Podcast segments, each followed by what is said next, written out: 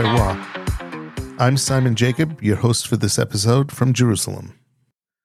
I reached out to my audience about whether it was proper or too insensitive to publish new episodes of the Kosher Terroir while our soldiers battle on the southern and northern border, and we have our hostages held in captivity by Hamas. I actually held off for the last week, but having received countless requests to continue, I am again publishing this, the latest Kosher Terroir episode. That said, I ask that each of you please pray for our soldiers' safe and speedy return home and the rapid recovery of our hostages to their families. Today's episode of the Kosher Terroir is a conversation with an exceptionally talented winemaker Lewis Pasco. Lewis's career started early in life, moving from New Jersey to California and working his way up to chef in some of the most renowned restaurants in the San Francisco Bay Area. His food journey led to his interaction with and his love of wine and a master's degree in viticulture and enology from UC Davis. Lewis has acquired an incredible depth of experience across wineries in California from Napa through Sonoma and has built credentials throughout the Israeli wine industry. Lewis is now busy working with Eli Shore of Kormim Winery, building its new high end Shore Estate brand. Please join me in this personally guided tour through winemaker Pasco's storied life if you're in the midst of a commute, enjoy. If you're home, grab a glass of your favorite kosher wine, sit back, and relax. Lewis, um, thank you very much for agreeing to be on the Kosher Terroir. It's really a pleasure, and um, I'm really looking forward. Uh, you've got a, a bunch of bottles for us to taste, and I'm looking forward to tasting them. Uh, first of all, it's my pleasure, Simon. Um, I'm, I'm, I'm, honored that you called me. I was no. a little surprised by your initial introduction, saying you thought maybe it was intimidating to call me. uh, that's a little bit of a surprise, uh, but uh, because you know people who I know. Yep. And a number of those people say that, yeah, a number, one of those people say that I was the reason they got involved in wine that was actually visiting the Recanati winery when I was the head winemaker. And the half a day I spent with him, a, a long time, it was a, like a full half a day, yep. because of his level of interest, yep. actually got him into the into wine, wine, industry, or was his motivation, or, or the, maybe the maybe the last step. That I, that I don't know, but he did give me that credit once. So that's Amichai. Amichai. That's Amichai. He told me he told me straight up that the day he spent with me got him so enthused about being a winemaker is that that became his dream. Very cool. Yeah. Very cool. Tell me a little bit about these wines that we're going to be tasting. Okay, so the wines we're going to taste today are made in three different wineries. So there's a whole history lesson here. Wow. About me working through different places since I never built my own place. And the, the first wine was made with Bet El. Okay. And they're the ones who really, I wouldn't say that they convinced me, but they're the ones who put an offer in front of me that was too good to turn down. Uh, I had left Israel after Recanati for some time, and I wanted I wanted my kids to grow up perfectly bilingual, so we took them right at the age where they were entering grade school okay. to the U.S. And uh, uh, after a few years there, that that was basically that was like be, 2009 two, to yeah. to 2012. Yeah. So or 2008, 2009 till till for, for me till 2012 because I came back right. at, at the at the invitation of Bet El. I came back to work the the harvest of 2012, right. which was an unbelievable harvest. So Hashem very much favored me on my return to Israel yeah, 2012 of, of coming, was a great year. Oh, fab, fabulous year. Yeah. Absolutely fabulous year.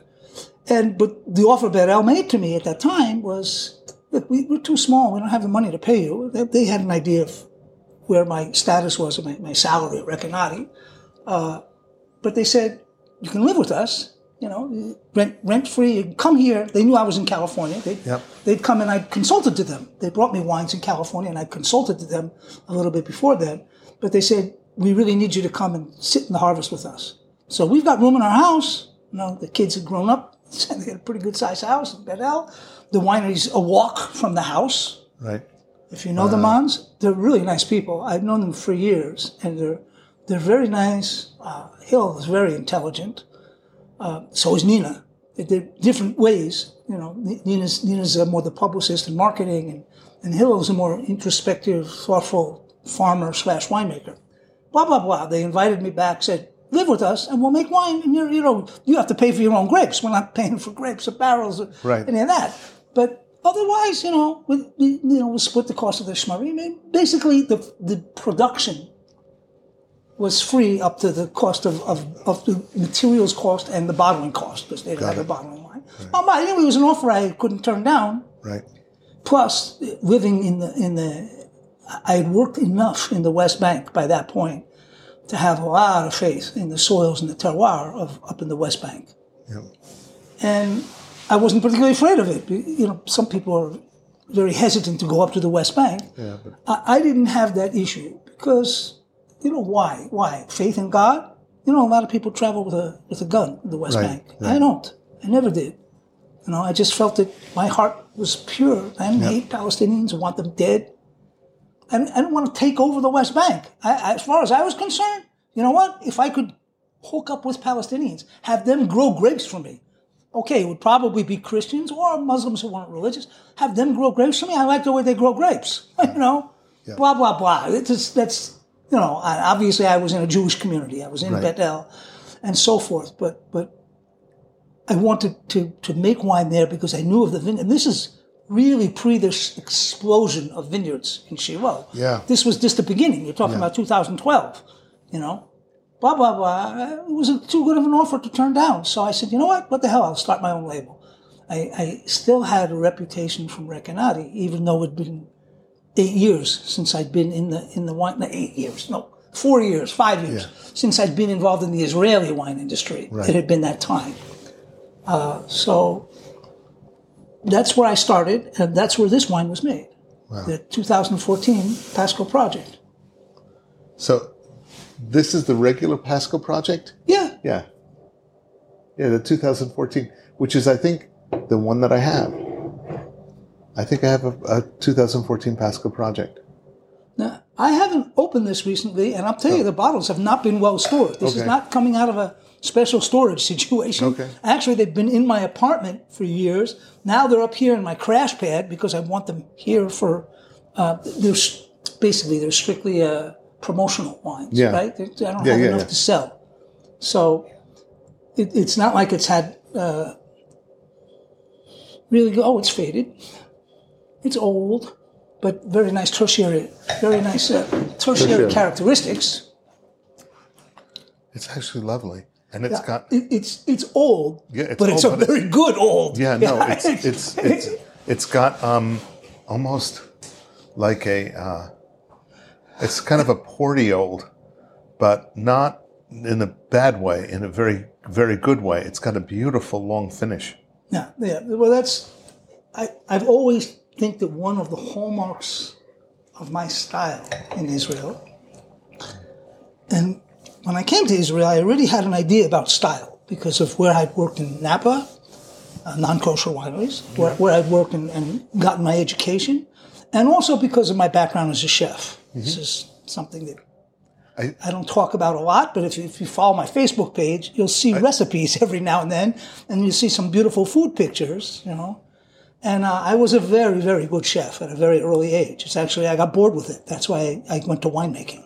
What's interesting to me is at the very beginning, when you were a chef, um, actually right after Columbia, but before UC Davis, uh, UC Berkeley and UC Davis, um, you were in this restaurant. And what intrigued me about it was that you mentioned that what started the whole style of that restaurant um, was the pane integrale that you used to make every day. And the smell used to permeate the restaurant, and that would make people hungry and like the restaurant to come into. And I'm sitting there going, wow. You've done a lot of homework. No, no. I, I, I, I saw that and I said, whoa, this guy's playing with yeast from the beginning. I mean, th- this is, uh, it was it was the first time I was chef of a startup restaurant. Right, right. I, I'd been pulled from, and it was actually a lower level restaurant than where I'd been. Yeah. I'd, I'd been at a haute cuisine place, Yeah. and this was a more a trattoria, in, you Yep. would call it in Italian. yep. But the the owner was a was a radio personality, so radio personality meaning he did food and wine review, uh, food reviews. He did Okay. restaurant restaurant reviews on the on the radio. Yeah, I think at a once a week show on KGO in uh, in San Francisco. That's a major station, you know. Yep. So he had a fair listenership, uh, and he he expressed to me, you know, when I interviewed with him, that he wanted a a friendly place. He didn't want a hoity-toity place. He wanted a friendly place, and uh, and various ideas he had, and, and probably one of the things that got me hired. I mean, I know I know there were two or three things that got me hired, and one of the things was he came to my house and had a meal that I made for him at my house, and the minestrone that I made, you know, blew him off off the doors. You know why? Why? Because uh, you know I started with a homemade chicken stock, and uh, it was everything was from the ground up. It was minestrone made like a top French chef is going to make minestrone, not like maybe the typical Italian mama is going to make it. Right. Not that, not that that's a bad thing. And, uh, Anyway, uh, as we sat and talked about the restaurant, and, and I said, you know, the kind of restaurant you want, you you need to make your own bread. It's not that big a deal. You get it in the. I mean, I'd probably already seen the facility by then. Yeah, he already showed me showed me what he had because we was taking over the lease of an existing place. Uh, it changed some of the equipment according to my specs, but uh, he, he, I said, if you if you, it's a small place, very small, and the kitchen's in the middle. There's some tables up in the front and some behind, but the kitchen's right in the middle. So even you got these, you know, typical restaurant fume hoods. Yep. The smell of what you're doing in the kitchen Is is, all over the restaurant. Yes. Yeah, but that's what you So want. yes, with, I with baking, you definitely uh, want half whole wheat, a really good, you know, San Francisco area whole wheat. Uh, Right. Stone ground. I don't know if you, you lived in California, but L.A. South. I lived in the south. So in the south. you, you might have seen this. I forget. I'm not not remembering, but it was it was clearly whole wheat flour that was Ground. stone, ground. You know, it wasn't fine. Yeah. This and that. Uh, they probably never could have passed kosher restrictions because they have to pass through a very fine uh, fine sieve for for kosher flour. But uh, it, was a very earthy whole wheat, and you do regular flat white.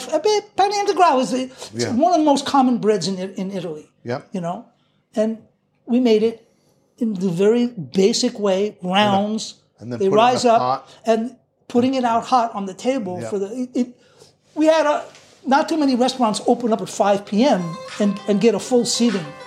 It was it was one of my proposals to him as a way as a way to bring business into the restaurant. And at that time, again, you know, you're talking about then it was 1980, 1982. when 82 we to started? 85, yeah. 80 82. So 82, very few people were making their own bread. Yeah, in San Francisco. Yeah. Basically, everybody gives you sourdough Yep. Sourdough baguettes. Yeah. They, you know, they're not expensive. You got three or four different proprietors. You can, you can have real sourdough, or you can have Italian style. You know, not so sour, Yeah. uh, but but but not sweet bread. But but you know, crusty loaves, whatever. Every restaurant I'd worked in until then was buying from somebody else bread. Yeah. And I said, a small place like this, you make your own. It's, It's a big deal because it really, I'm telling you, that smell is what kicks people's stomachs and also kicks their heads into gear properly. Uh, you know, when you're selling a house, the best thing you can do is before you show it, cook chocolate chip cookies. And, you know, like, and people walk in the house and they go, oh, this is a great house. You know, like it's, yeah, it's, so, I that's, mean, that's an old it- rule of thumb. yes. So having having something that smells but also tastes good is awesome, and it's not that expensive to do. It's just it's just it's expensive as far as some time is concerned. Yeah, there's time. Yeah, there's, there's time. time there's effort. time involved, Time but that's not something you put one of your chefs to. You should Yeah. have a support guy in the kitchen Yeah. that can crank out the. Yeah. That can crank out that. And, uh, You know. It's cool. No, so that that intrigued me about the beginning of you know like that you're already working with yeast, and I was wondering whether that kicked you into getting into uh, The winemaking started before then. okay Okay. okay I was at 464 Magnolia, all right which was a very high end, very imaginative, very creative, very special restaurant in Marin County. And at the time that want a little more of this, or you want to try the next one? I'll, we'll try the next one. Okay. But uh, this is uh, Yeah, this yeah, is it's- coming it's- out. This it's- is actually opening it's up. old it's but nice. beautiful. Yeah, It's no, it's nice, and it's it. You know, for being old, it doesn't have very much funk. It's just lovely, and actually, Well, you becoming. shouldn't find funk in any of my wines. I Okay, mean, okay. I'm UCD. Okay. You know, where, where there, there, there's a there's a basic line that we have at UCD, a starting. It's the starting point. Yeah, is that your wines are clean. Okay? And now, the best wines I've made are not perfectly clean, right. but you learn to make clean wine, and then you step back in small steps to where you make basically clean wine, but wines that have incredibly interesting traits. And and and I I I, I think some people go in the other direction. I'm not going to mention names because I have a lot of opinions that I don't are, think- you know don't, don't say think- anything negative about anybody. Right. But there's a lot of wineries that started in Israel making trash their, their, their beginning of their wines. And I'm I'm not talking about so much of the bigger places. They're going to start at some professional level. But some of these boutique guys, I mean, I was amazed they stayed in business after three years. But then they got better. So you know, They learn. But yeah, but what, what, what, what I get out of out of this 14 ahead. Pasco project now is just it's just a fully mature, you know. Uh, I mean, it's to me, and it's look. First of all, the name, and this is my first BDX. The first one was Pasco Project number one and Pasco Project number two, Yeah. and then I said, you know, every every year I got to resubmit the label and pay for approval in because I sell a lot of wine in the states. So I, That's I said the that's BDX nuts. I was gonna ask you, what's the BDX? Bordeaux. Okay, I love it. It's it's it's a, a a a hint that we're making a Bordeaux style. And if you look at the grapes, it's mostly Bordelais grapes. I mean, the vast majority. I don't think I've ever put more than ten percent of some grape that's not Bordeaux into Right. it. So that means Cab Sauv Merlot as the two big partners, Petit Verdot as a possibility, Cab Franc as a possibility, and then Petite Sirah uh, on years that I that I have that available. Blah blah blah. That's what BDX is. It stands for You know something in the Bordeaux. style of Bordeaux. Okay, I don't know why I didn't get that before, but it was. It's cool. It's it, yeah. It's Let me ask you something. It makes sense. Do you understand the label design? like a what? Like a what you call it? An easel. Yes. Yes. Ah, a lot of people don't get it. Really? I always it thought it surprises cool. me too, I always thought it was cool. I, I you know, it, Putting it I've had there. people tell me, "What is this? A table? A rocket ship?" And I'm like, "No, no, it's, an, it's an easel, easel. because I'm hoity enough to think I'm an artist." You know, Well, it's, an artist putting it out there. That's you know. whatever. I, not everybody gets it. Believe me, it's Not maybe only 50, not only is it an artist putting it out there, it's an artist putting it out there with his name on it, which is like you know, okay, you've got to you have a to sign your canvas, canvas right? yeah, but a lot of people, Yeah, it's chutzpah a lot of people don't. It's chutzpah when it's this big. Um, I don't think you know what chutzpah's interesting. Uh, it's an interesting and and very often a very positive character trait. Eli Ben Zaken, with his grand vin, that was an act of absolute awe- chutzpah, but he he did it. But Eli, Eli very much aimed for a French style. Yeah. yeah, yeah, So yeah. doing something, you know, Chateau de Grand Vin, blah blah blah, it, it fits if you think you're making Bordeaux, Mm-hmm. and he is making Bordeaux. Hundred percent. But the term Grand Vin is always, alloc- you know, is always associated with only the absolute best. And to start making wine and call it Grand Vin is like, uh, it's you've got to have a certain amount of chutzpah to do it. But actually, he pulled it off. No, It's the best. more than pulled it off. He's really great. I mean, I he's, really like Eli, him very Eli, much. Eli's been an industry reader since day Right, one, right. In, in, in, and and in his own style. Yeah. He didn't. 100%. He didn't do what Ramat HaGolan did. I mean, Ramada was in terms of really good wines. And I don't mean to give a poop on anybody that was around before that, but in terms of okay, I come from the international community of non-kosher, Yes. so my whole standard from the beginning is in a different place than the kosher consumer Right. until at least very recently. Okay, nowadays the kosher consumer is very sophisticated, or the, the higher end of the kosher consumer mm-hmm. is very con- very sophisticated, and has kosher wines from top chateaus and this Yeah. and that. You know, it's it's a very different world than even when I started in the kosher industry. Blah blah blah. No, Uh, 100%. okay, off on the topic of uh, chutzpah. You like the label? I like it a lot. I liked it from the very beginning. Uh, I designed it myself pretty much. I liked it from the beginning. Next one. Yes. I'll just con- continue with you with your glass. Yeah. Now we're continue into this in Russian. 16. It just happens, A, we're skipping the Shemitah year. Yep. And B, it happens that 15 I had a lot of demand for. It, it, I don't know, it aged well or something, and I don't have any. I just simply don't have any. And because of the, the Shemitah business, I said, well, what am I going to keep this around for? Somebody wants to buy it, I'm selling it. Right.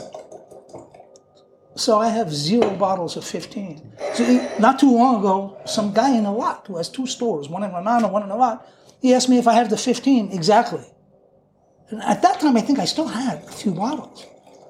So I told him, you know, yeah, I got some. It's like I have one case. He goes, okay, one case. What do you want for it? And I gave him a price. He's like, oh no, that's too much. And I go, do you expect me to Next. sell it for? next. Yeah. Next. Goodbye. Goodbye. You, you're asking me for you're asking me for the last six bottles in the world, besides somebody's cellar, Yep. and and now you want it at the price that it sold No, for no. when I released it. Thanks. Those sort of people, I just look at and go, "Thanks very much. No problem." Okay.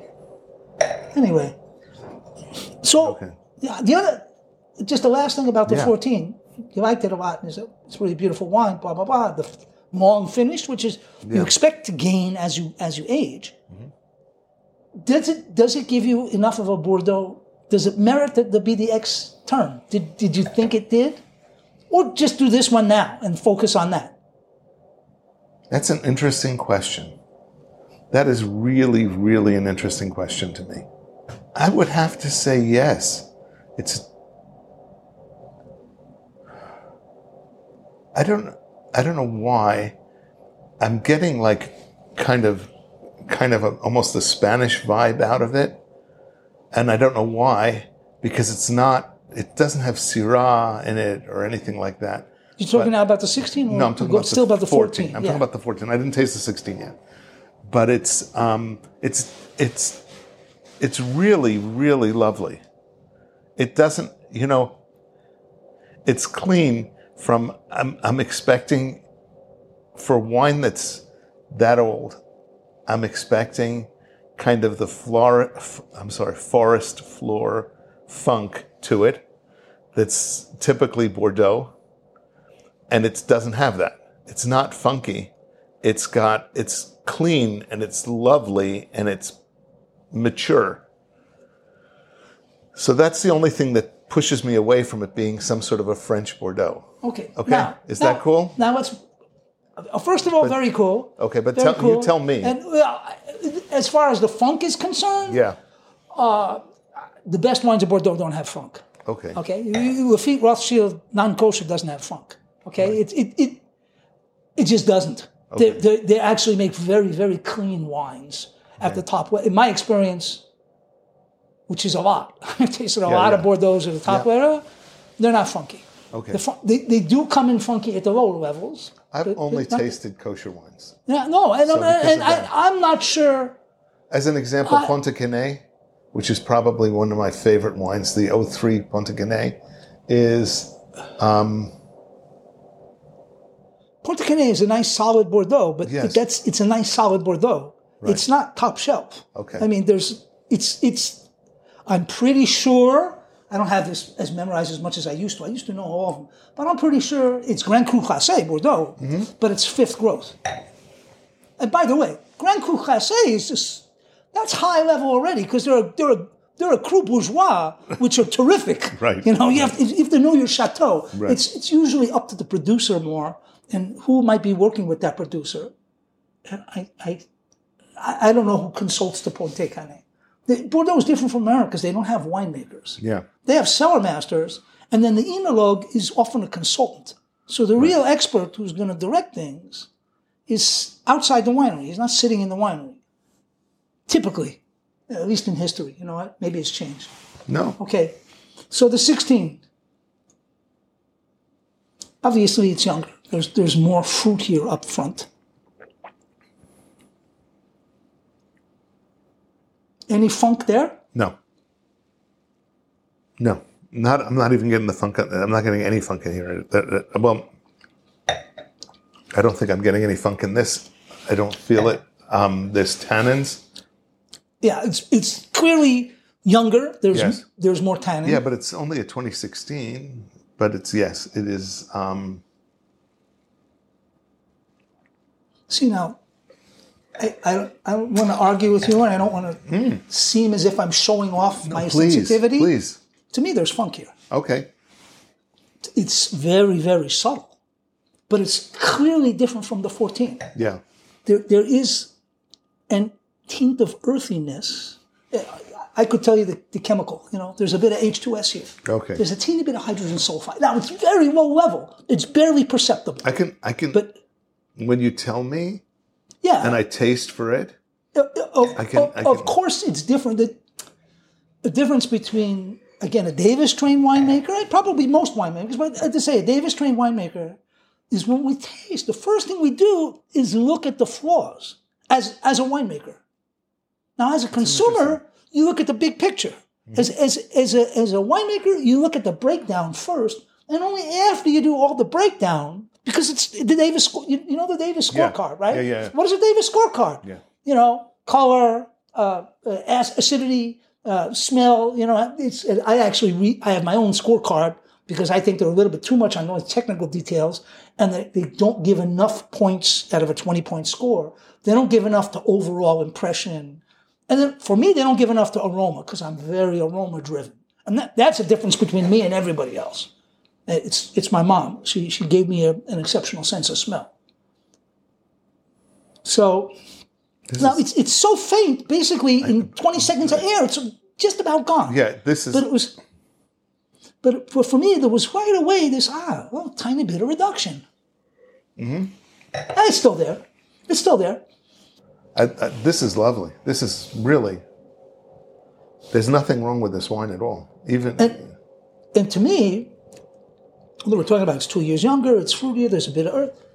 There's a tr- there's a.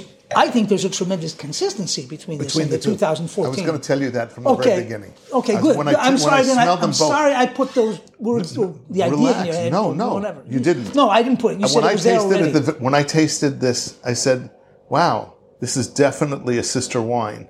These are siblings. It's just this is just newer." Yeah, basically, it's, it's, it's it's it's a very very similar wine. And there's Sim- a- the similar blend. okay, yeah, they are. Okay. Ah, I'd have to go back to, to book notes. They, they say the same thing. Okay. They say the exact same blend. That's certainly not true. That, That's a matter of label approval. Right, That right. you don't you don't want to go you know say oh well you know I've got five percent more Cabernet Sauvignon here now or five percent less or whatever and redo the label. It's just no, there's, no, a, I get- there's a cost to it. So if you're close, and since it's not a varietally labeled wine, Right. you really no requirement to do that. You know, the, the legal requirement is actually the back label is the legal Yeah. label is is is a dry red wine. Somewhere it should say dry red wine on it or something like that. Ah, Israeli dry red wine. Okay. You know, Judean hills. So it's it's uh, So this is made in which winery? the The twenty. the 16 is then made in uh, Binun. Okay, Vinun. Wow. Yeah, I began at 15 at Binun, partly because Bet El wasn't going to make Shemitah wine. Wines. Right. And I didn't want to not make Shemitah wines because the guy I was buying grapes from was a close personal friend. Right. 16. We skipped over the 15. Okay. Let's try the next one. Next one is 18. Yeah. I'm, I'm keeping a little of the sixteen. And this is wanna- again, and you're welcome to have more, by the way. Yeah, yeah, no, it's not like perfect. these wines have to be saved for uh, this or that, you know. And, and now here you'll see a different blend. Yeah. This is definitely different. there's besides the Cabernet at 50%, instead of it's just over 50%, it was 55, 56 previous labels. This is 51% Cabernet, Merlot 34, and then there's Cab Franc, Petit Verdot, and Petite Sirah, Okay. 654, but each one around 5% of those. So it's it's it's should it's still hopefully. a Bordeaux blend. It's still oh, it's still a Bordeaux blend. yeah, the only thing that's not Bordeaux in it is the Petite Sirah. Yeah, but The other four are all Bordeaux varieties. this is still a sibling. Yeah, It's still a, it's definitely a sibling. it's changed maybe a little Yeah, bit more, yeah. but it's it's Yeah. there, there is a common theme to the wines. Mm-hmm. Now,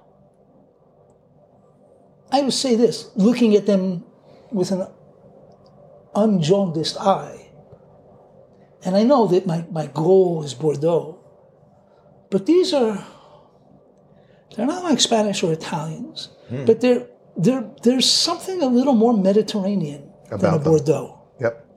And I, I guess you know you, you, it's like me. You can you can take the kid out of the Bronx, but you can't take the Bronx out of the kid. Right. you know, you can take the style of winemaking and the barrels and everything can be things that are brought from somewhere else. But the grapes are grown in Israel, Your family was from where originally? What's uh, your background? Russia, Poland. Russia, Poland. Yeah. So how do you get Pasco? Paskovich, uh, Paskovich. Paskovitz, Okay. uh, Ellis Island. You know, they Okay. they, Yeah. they, they did a chop. Okay. wow. Somebody somebody put down the hammer there on the on the on Right. the Vitz uh, Okay. and just called the called the family Pasco. It was easy. It was easier to write. I suppose. There's the question of whether it's Vitch or Vitz or, uh, Right. you know, which is probably all the same spelling in the Cyrillic alphabet. yeah. Do you know where your family came from? In, in-? My brother keeps track of this stuff. I'm terrible with family Okay. history, but I'm pretty sure it's, I believe, at least a good part of the family is when you say Russia or Poland, Right. it could be depending on the year. okay. right? The Yes. border, Yeah. border, border, border towns. Uh, my my brother used to mention Minsk, and maybe maybe even uh, Belarus, maybe even white yeah, whatever White Russia. white Russia. Maybe that, that, that I, I I remember vaguely from stories of one of my great grandparents that one of my ancestors was a sailmaker for the Tsar. Wow. So they had skills in sewing. wow. That's about the only really ancient thing I know about my family. Is uh, is that that that and I think my grandparents were three out of the four born in Europe, but came very young, very very young To, to the U.S. to the U.S. Yeah. So they, and they were born plus minus 1900, all of them right. and and they were like here in 1904, or, you know, whatever. Uh, pre, well, pre-communist. Uh, uh, they weren't leaving because of communism. Yeah. They were leaving because of pogroms Yeah. from, from the Tsar Here meaning and, and, America. and hatred in Poland. That Just you know, anti-Jewish uh, sentiment in Poland has been ravaged for a thousand years, uh, whatever, for a long time. Somebody dropped something. Yep.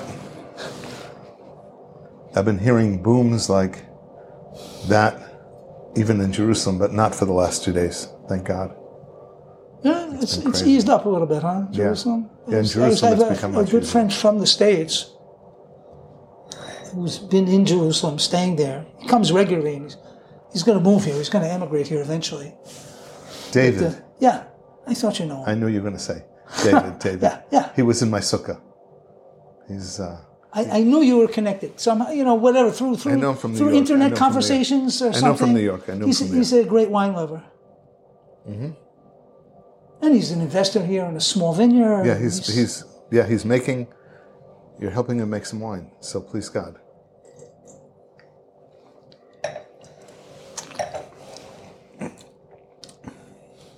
anyway.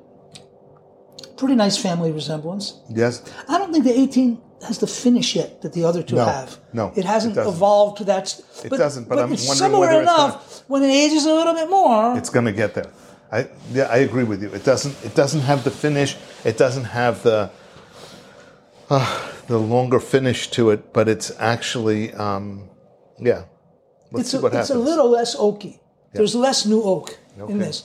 I held my prices for a long time, and the dollar. By the time this was on the market, the dollar had devaluated against the shekel, and, and you know we were not making much money with overseas sales. So one of the answers to dealing with that was to just use older barrels, not to incorporate as many new barrels into the wine. So there's a little bit less oak. Although I don't, you know, it's not such a huge difference. You know, the the 16 compared to this 18 is a little bit more saline, has a little touch of more salt to it. Taste Saline is an interesting comment.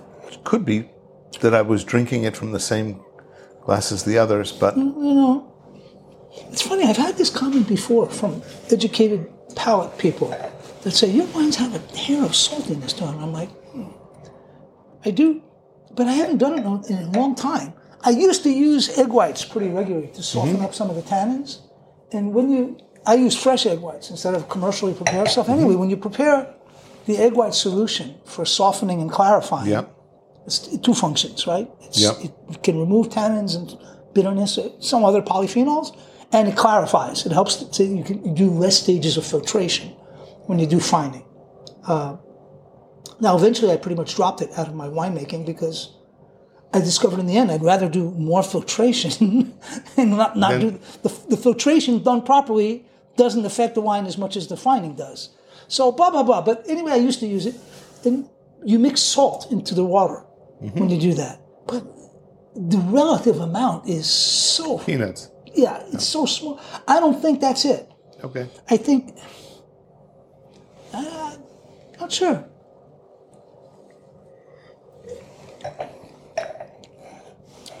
Anyway, I, I do think again there's there's always the now we're jumping two years. We're not doing year to year. Yeah, yeah, yeah. So there's a little bit bigger jumps in the maturity, but but I I, I do think the it's just a little more in the Mediterranean vein and Yeah. a little less in the in the in the Bordeaux Bordeaux. Bordeaux style.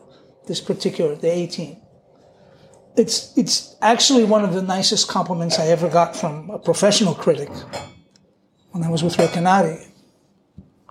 And I think it was it was uh, what's the festival that Chaim Gan runs called? Terravino. Boom. Okay. Terravino. Anyway, at Terravino, one year while I was still with Recanati, I don't remember which year which year of Terravino it was, but I met a lady from America who went around tasting it everywhere, and she's a wine writer and has a book. Uh, I think she, I think her book's called like The Idiot's Guide to Wine or something, or The Idiot's Guide to Wine Tasting, and I, she was really kind of neat. And she says to me, you know, you know, you're Lewis Pasco, you're the maker of these wines. She says, I have to tell you something about Recanati as a, as a whole here.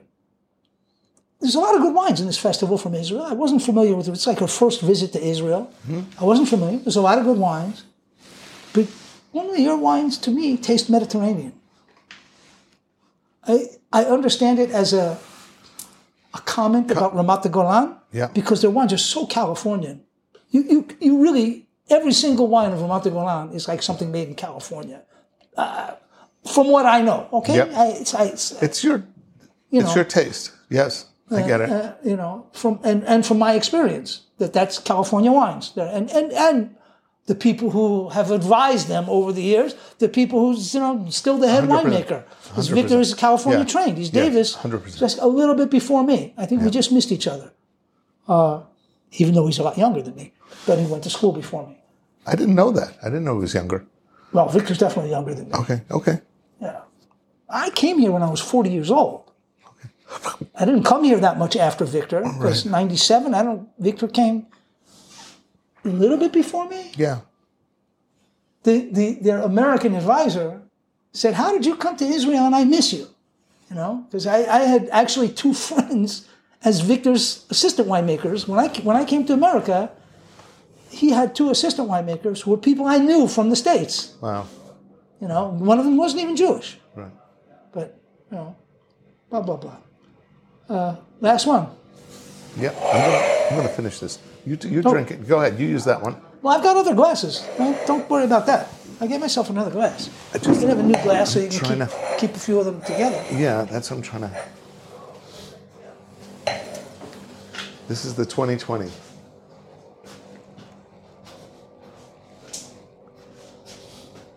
And now we come to the current release. This is what's on the market right now. Okay. That's a 19. That's a 19. Okay. It's un, but the 19 is unopened. I did this partly because we're doing through the series of every two years, so it's nice to keep that consistent. Right. You have family here and kids Yeah, here? my wife, my, my one daughter is here, a stepdaughter is here. Uh, uh, I have another daughter now that's in New York, but she just left a couple months ago. And she's not there permanently. She's coming back. At least I hope she's not there permanently. Still in the in the in the line in the same the same style of wine continuing. Speak highly about. I mean, Eli Ben and I are friends for a thousand years. Yeah. I, You know, he, he- I wasn't here, I don't know how long, a few years that we first personally met at, a- at a tasting. And Eli right away commented me about a technical issue that he was having difficulties with. I mean, I had that kind of respect and people never even met me. Right. You know, they knew I was from Davis, whatever. He was making a, a mistake in, in his processing. You know, he, Oh, wow. it's just something that he didn't understand. He didn't understand. His cellar master didn't understand. Whoever was actually hands-on doing some of the work involving wine chemistry didn't understand something. And I corrected him. I said, "Oh, you can't do that." You know, you said, "I understand why you're doing it because you, it's a, it's a matter of how you add bisulfite." You know? And I corrected him. I said, "No, that's you're not getting the results that you think because you're doing something wrong, and this is what you should do." Da, da, da, da. that, He was like, you know, oh, oh, really? oh, it's like, okay, there's little things. Again, you come out of Davis, you're very technically prepared. You know, where you, where you need to grow is actually what you do, and your, your vision and your artisticness. You know, because you're what you're trained to do is to make clean, correct wines. right.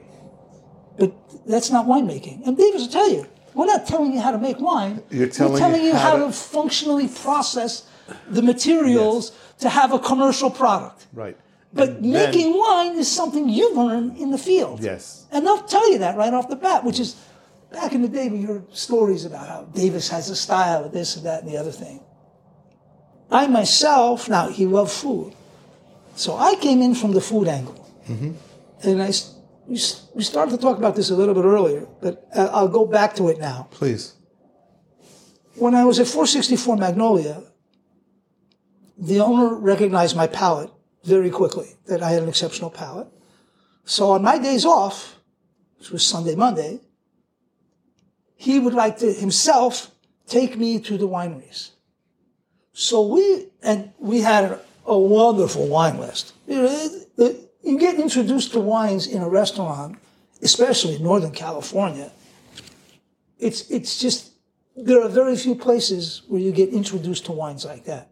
New York is similar because there's everything from everywhere comes to New York City, but it's not next. Uh, it's next to Long Island, you know. Which to me, the wines of Long Island, uh, I could. They're could- coming. You know, They're whatever. coming, they're coming. Maybe they're better now. Look, I was friends with the. Uh, who's like the first people to make a notable winery in, on Long Island? Right. Up in, You know. um, what's it called? Not Orchard Beach. What? Uh, It's a very famous couple. Yeah, they, yeah. they got written up a lot. Yes. Uh, they, they had a very interesting label. They had a, a laser cut label with a with a wine trellis and a lattice on it. I can't remember who that. What they, what they- I think they're out of the business now. I don't know. Maybe somebody still runs the winery. But uh, I I've been through Long Island and tasted the wines, and there's some nice stuff there. But it's, it's like nothing compared to California in terms of quality, in terms of range and diversity upstate New York is different because you have different kinds of varieties. They could do the, you know, the Rieslings Yeah, at a very high level. they are, but California had incredible creativity among its winemakers. They were just crazy. Anyway, with this guy, 464 Magnolia, he would take me on my days off. We would go together and visit the wine country, and we go mm-hmm. into wineries and taste from guys that you just don't see. You, you don't, their, their wines don't make it to New York. They're not big enough. Yeah. They're too small, and they can sell everything. Basically, it doesn't get outside of the San Francisco Bay Area. Yeah. There's enough market in the San Francisco Bay. I'm talking about Americo Rafanelli. Okay? He's one of my first teachers of making wine, even though at that point I had no idea I was going to be a winemaker. But we'd sit and, you know, we'd talk about, you know, how do you decide when to pick your grapes? Or grapes. He says, chemistry is chemistry. I taste the grapes. I taste the grapes and look at the I- seeds. Biduk. Look at the look, at the coating how, around how the seeds. How easy does the berry come off. Come off, right? It's it's basically like you went into a wild blackberry patch and you want to pick what you want to eat right now. You know how I learned that? I learned that from a winemaker who who took me into the what you call it into the uh, into the field, and he and he said, "Look, this is not ready yet. You can see everything is stuck together still." Yeah. Okay. The grape, the berry doesn't come off Come from off. the. It doesn't dehisce. Yeah. Is the correct word? It doesn't dehisce from the from the peduncle. Uh, the, the flesh around the berry is very the, around the seed, is seed very is very stuck to it. yeah. Very tough still. The seed has not gotten completely brown yet. Yeah, These are all the things that you go out in the field. and you learn from experience. When I first came here to teach me, Yeah, and I started to pay attention to this. And people that, you know, the people in Israel, I've never seen a winemaker spend so much time in the field.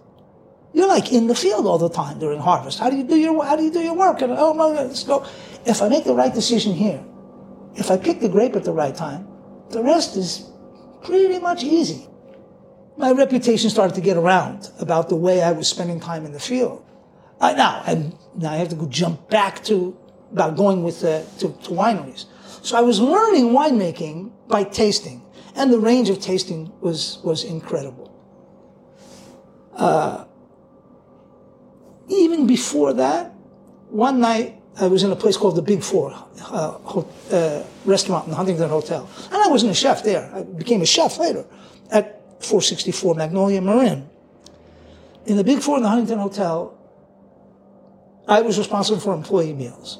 Eh, you know, you, you make something different for employees from the regular meal. However, it got to be known that if you came back with something really interesting in, a, in the bottom of a wine bottle that a table hadn't finished, and Huntington, a very exclusive hotel, these are very wealthy customers. So they're not like putting a cork and taking their last fourth of Lafite Rothschild, Yeah. 10 years old. Yes. They're not taking that home with them. right. So normally the waiters would drink it, but they learned, well, I could drink this, or I could bring it to Lewis, and maybe somehow an extra filet mignon comes out on a plate for my employee dinner. I, I'm exaggerating. I don't think I ever gave any away No, filet but- mignons, but I was the grill cook. So I ended up in 1980 drinking a 1970 Lafite Rothschild. 70 is a very good vintage. I don't know if it's the top 10 in the 1900s, but top 20 for sure. It might be even top 10, you know? Wasn't eighty five? 85 was great. It was also But I don't great, think 85, I think actually 86 was better than 85. Eighty six. I was going to say. 86, I think, was a hair better. Right. 75 was very good. 70, 75. So this was what year? 61. I, and I crazy. sat, I had, I sat with a, a, a range of 61s once. Okay, when I was in the wine business, and I was just an uh, apprentice in the wine business uh, at, at uh, uh, Hess Collection. They, they had a, they had a 61 Bordeaux tasting, and they invited me to taste with them. Uh, getting back to this, I was in the restaurant business, and a 10 year old bottle of Lafite Rothschild came to me. And I was, at that time, I was busy in the books. I always simple French food is my Bible of cooking. And there's a lot about tasting in that book. If you've never read that book, I could recommend food books to you to read, even though, of course, it's not kosher. It just talks about no. principles and herbs, and there's a lot to learn that you can easily apply to kosher cooking. In simple French food, Uh, and I was at that time I was looking at the book called The Saucier's Apprentice by Raymond Sokolov, and I was figuring out creating sauces because that was my I was the grill cook and the saucier, and uh, I had this Lafite Rothschild, ten years old, and I'm like, know, you get this into your mouth, you smell it, it's touching and hitting every part of your, Your mouth. eh, of your mouth Palate. and your nose. It's it's like there, there's no one. You talk about now. They just I just read just read an article about there's an eighth taste, a seventh taste, whatever that they, they, they there's something past umami. Umami. There's a new one now that they say really exists. Food scientists. Never mind. At that time, I had never tasted a wine. I, I had never tasted a great wine. Not a good wine, a great wine. And I'm like, what is this? What, what's different about it? It, it hits everything. there's no part of your palate which isn't touched somehow. your palate and your sense of smell. It touches every single part, but in perfect harmony. There's no one thing that's out of whack. It's all so damn balanced. You know, when you break down what are those things from a chef's point of view, there's sweet or fruit. There's acid balance. And acid balance is somewhere I'm very nudnik compared to a lot of other winemakers. If you, if you put another vertical series of somebody else versus mine, Much one of the acid. first things you'll find is mine are more acid. You know, that, that, that, not overly acid like underripe grapes, because they're plenty ripe grapes. You know, it's uh, that's not the issue. Okay, this is in every case it's fixed acidity. Okay, it's corrected. This is uh, Davis winemaking, and it's Israel. You, you, you very few. Yeah, some of the newer varieties people are working with might give you like Marselan, might have enough acid that you don't need to play with it. But basically, all this blah blah blah natural, I don't nonsense. You need to fix it. You're in there. You, you're the chef. You're the chef of the winery. If you can improve the, what you, nature gives you, you improve it. Right. You don't hold on your high horse of I don't want to add tartaric acid or I can, you know. No, uh, well, there are people who like that. There Okay. are people who like that. Who, There, there who are people who like that, and they're basically not making the best wine they can make. That's I'll, the- I'll tell I you that point blank. I get you. I get you I- I- 100%. you know? They feel like the job is in the vineyard, and at the end, all Well- you're trying to do is get to. They're, they're right. 90% of the job Yeah, is in the vineyard. But that other 10% matters. You could leave it off, but yeah, it's not going to be. It's not going to be. You, the point The is, you you could do. make it better. yes, 100%. Okay? The point I is, you could make it better. And, and probably you're leaving it off, maybe because of some philosophical reason, No, no. but more likely it's a marketing ploy. Right. And half the time, they're lying to you. They say they don't, and they do. That's the, that's the other point. That what people say and what they do, it's, uh, It's two different things. Yeah. it's been that way a hundred years in the wine industry. Okay, it, it's it's nothing new. You know, when when Bordeaux didn't get ripe grapes, they didn't bring Syrah from the Rhone. You know, I mean, it's really uh, uh, uh, Burgundy, which is more of a problem of getting ripe. Well, yes and no, more of a problem than Bordeaux, but. Again, if you didn't get ripe grapes, you didn't go to another part of France and ship up some grapes to get ripeness. They probably didn't add sugar, or the, well, actually they did add sugar, right? They added beet sugar. They, have, they have their rules about sugar. Nowadays it's different. Nowadays you don't need to do that. Why? Because you have concentrators. All the best wineries in France have concentrators. Concentrators. They actually manipulate the grapes with concentrators. You know, I mean, there's all kinds of. Yeah, where I go? I, I'm jumping around, and I do that. No, it's okay. But Lafite Rothschild, yes, it's just. such a perfect wine, it changed the way I cooked. Okay, how did it change the way I cook? Now, when I made a sauce, whatever the recipe, I put a squeeze of lemon juice into fettuccine alfredo. Nobody does this except right. me. Okay? I was going to say, This wow. is this is I can't because you have to balance the acidity. All that fat, all that cream, all that cheese, and cheese has some acid. You know, don't don't let's not kid ourselves. Aged Parmesan cheese has a, has an acid kick, but for my taste, it needs a teeny bit of lemon juice. And I cooked Rieras with the bread.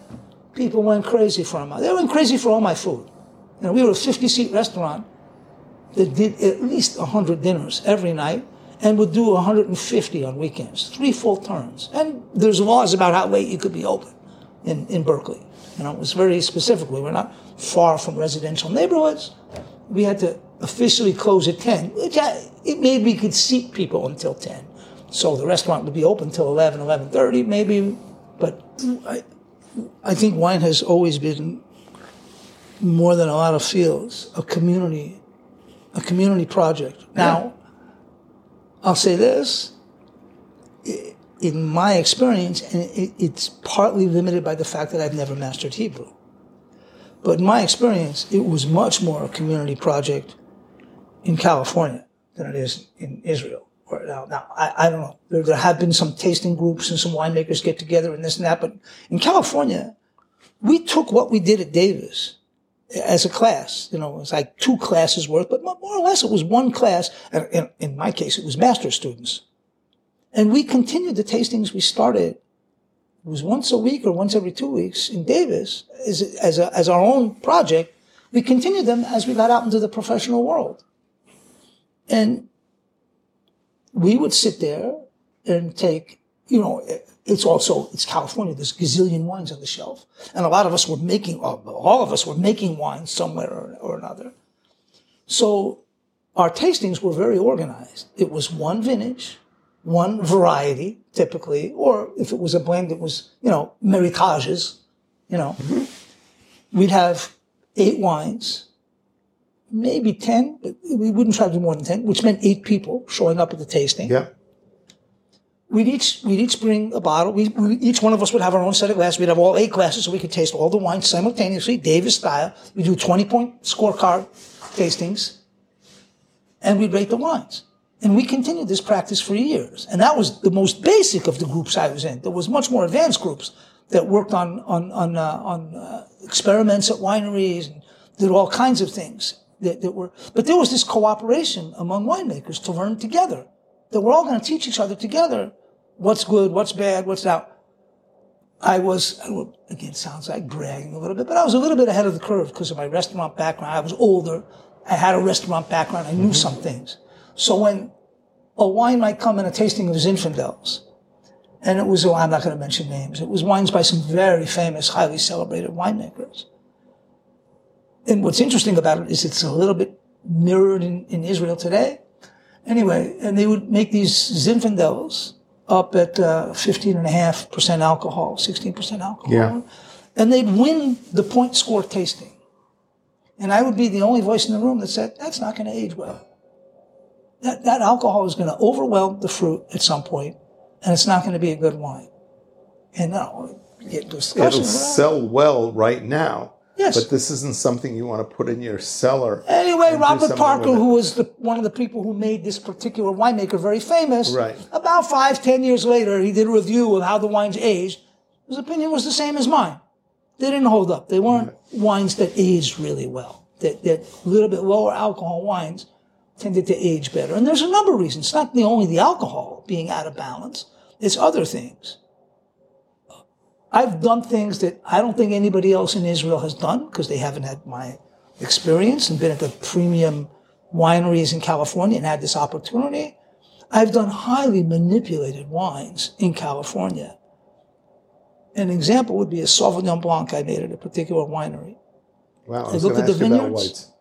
Here's, here's what I did. I looked at the vineyards. I tasted the wines that had been made previously from the vineyard and sat down. The, I was the assistant winemaker, but I was in charge of the winemaking. The winemaker was over, and he he knew my palate, and he very much trusted me. I mean, my interview, and at one point he gave me back vintages of his of his of his wines that he'd made, and I I said to him, uh, I mean, these are nice wines, but they're not California Cabernets. And he said, Lewis, you, you have a way of talking, you really hurt me.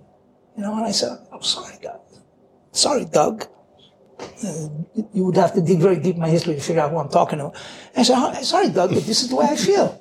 You're sitting here in, in, in you're sitting here in uh, uh, Stag's Leap District, right, with the best Cabernet on every side of you. I mean, right. Stag's Leap's Cabernets. I used to have Stag Leap. Okay.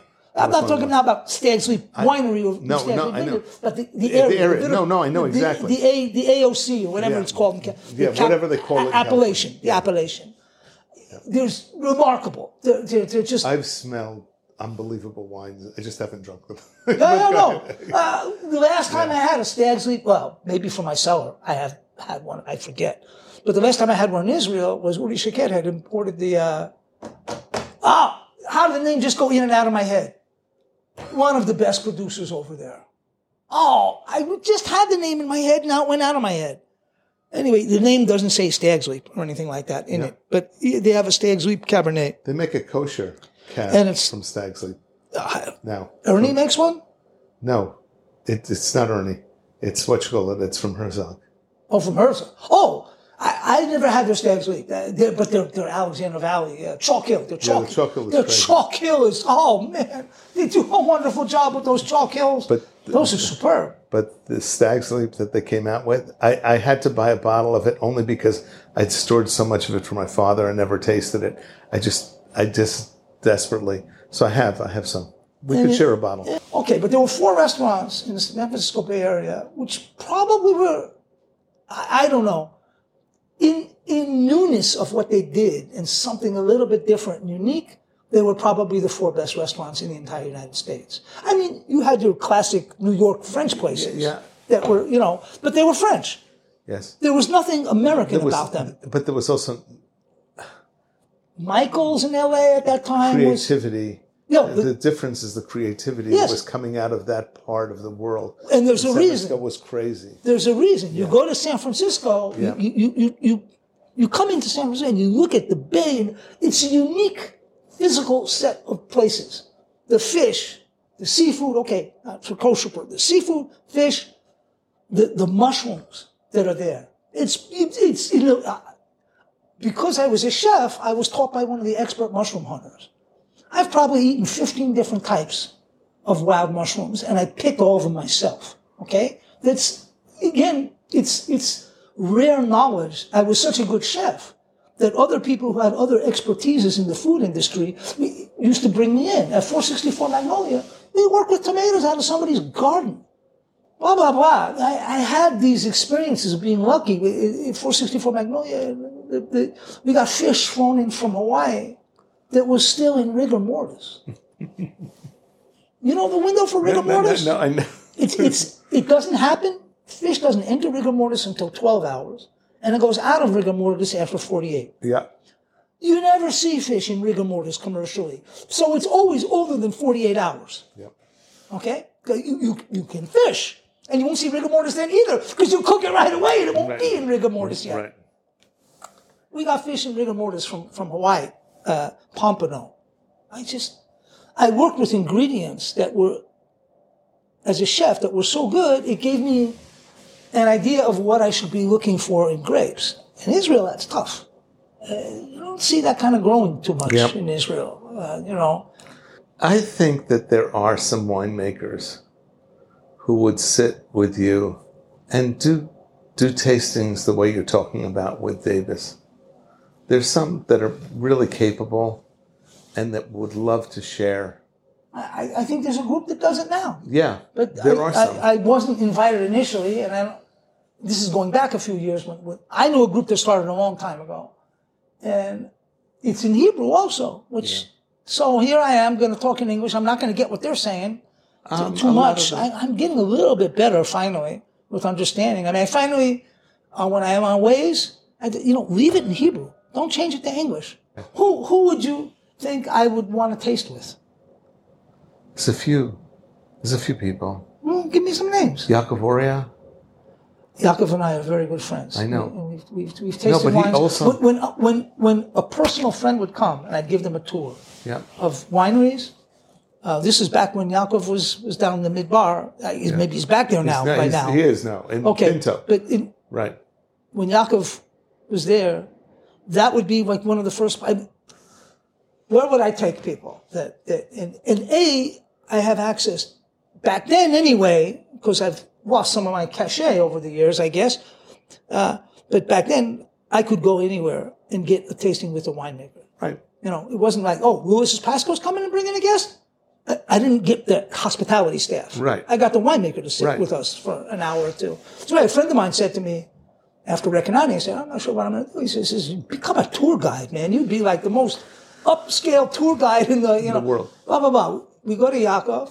We'd go to, uh, You know who else I would suggest? we'd go to, what's his name, at Yatir.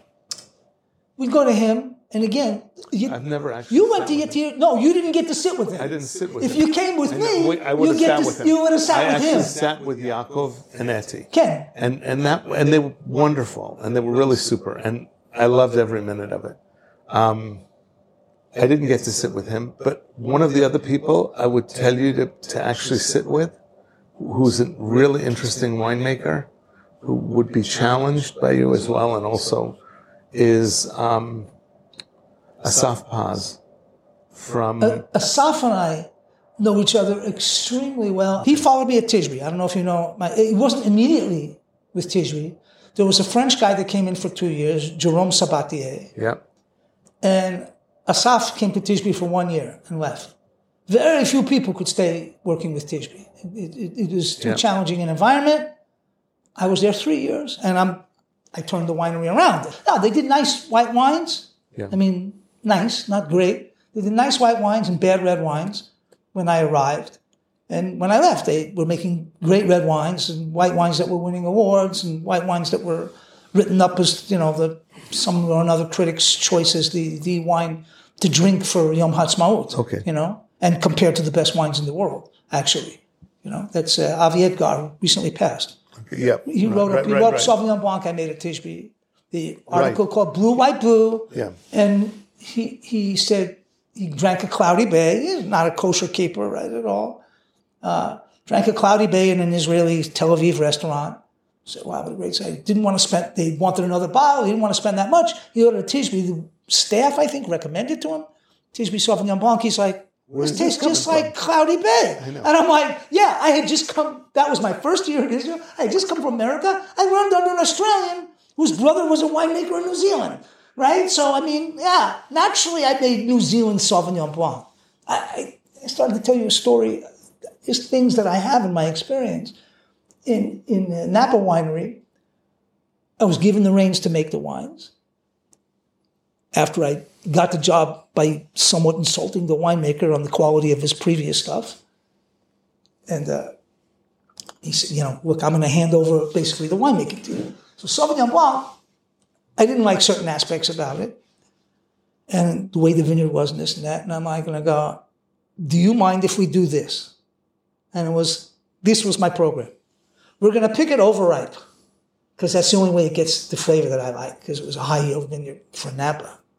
By Israeli standards, it wouldn't even have been that high yield. But we're going to pick it overripe, We're going to acidify it, we're going to de-alcoholize it, and then we're going to bottle it. So you're talking about a highly manipulated product. Yeah. Right? This is, it's 100% natural. It, it, it, it, No, no. it comes out, it gets the best score by far from Robert Parker that he's ever given to their particular white wine, Sauvignon Blanc, the best score he's ever gotten. And it's like his line is like, finally they do something right. Now, Robert Parker, if he knew it was manipulated, he would have shot all over the wine. Okay. But I knew from my Davis background that this is kind of what these grapes needed. It's not like I would do that if they had perfect Sauvignon Blanc grapes, but he didn't. It tells me there was a there's not the ability to over manipulate like that. If you tried to get grapes overripe in the first place, they'd be rotten before they before you could get them to overripe. It In Tishbe, the Sauvignon Blanc was the Sauvignon Blanc. I did the most basic kind of New Zealand techniques to preserve the fruit, and we made a, a Sauvignon Blanc that, that smelled like guava. Wow. My last wine at Recanati that went to the bottle, that was made by me, was the first Recanati Reserve Sauvignon Blanc. You know, 25, 20, 25, 30 journalists, a party, you know, it's Recanati, right? There's- And uh, poured a Sauvignon Blanc, and I, I think it was better than Cloudy Bay. I, I just, I remember making this wine, and I'm like, we're pouring it. And I'm talking to the journalists, running around the room. I can smell from the next table two, three meters away when somebody opens a bottle and pours it. I'm smelling what's going on in that glass. And I'm like, I, nobody made Sauvignon Blanc like that in Israel except for me. There's people who come close. But again, I, I have a very specific recipe and I, have, I, I know where the grapes should be harvested to achieve that result. And, uh, you know, Tishbe, the first time it came to me, it was really a lot of luck, you know. Was, you know, this is when the grapes had to be picked because they were starting to get rotten and I don't know, but, but the, the technique of the winemaking was very Biduk, New Zealand. Anyway, That's why I would really like to taste more whites out of you. I don't have the grapes right now. Thank you for letting me pour for you. I didn't even think about it. No, Lewis, Look, look you're there are a lot of there are a lot of yeah. You're I am. Jewish. First of all, yeah, hundred Yes, percent. so- you know what Tishby said? The first time I said something about fakakta, he said, "Now I believe you're Jewish." When I, when I muttered some curses in Yiddish Yes. about something, Jonathan, Jonathan's a great guy. I don't know if you ever met Jonathan. No, here. Jonathan's a terrific guy, terrific old man. And he brought me here, Did you ever speak to? Did you ever speak to Israel Flam? of course. Yeah, because he's also isn't he a UC Davis guy? Yeah, Flam is a Davis guy. He's a Davis guy. So, so- did you say it? No, somebody else would tell. Somebody recently told me something about one of the first wines that Flam made at Carmel, a higher level. Oh, was it you? It's okay. That it was just remarkable, you know. And Flam's comment to me was, "Every now and then I get a chance to make wine at Carmel."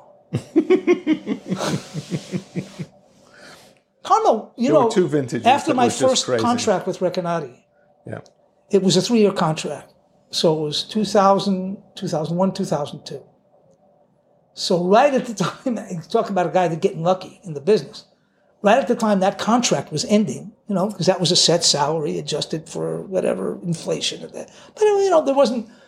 I don't think there was a raise built into it year to year. It was just inflation adjusted. Anyway, for three years I had the same salary and that. Uh,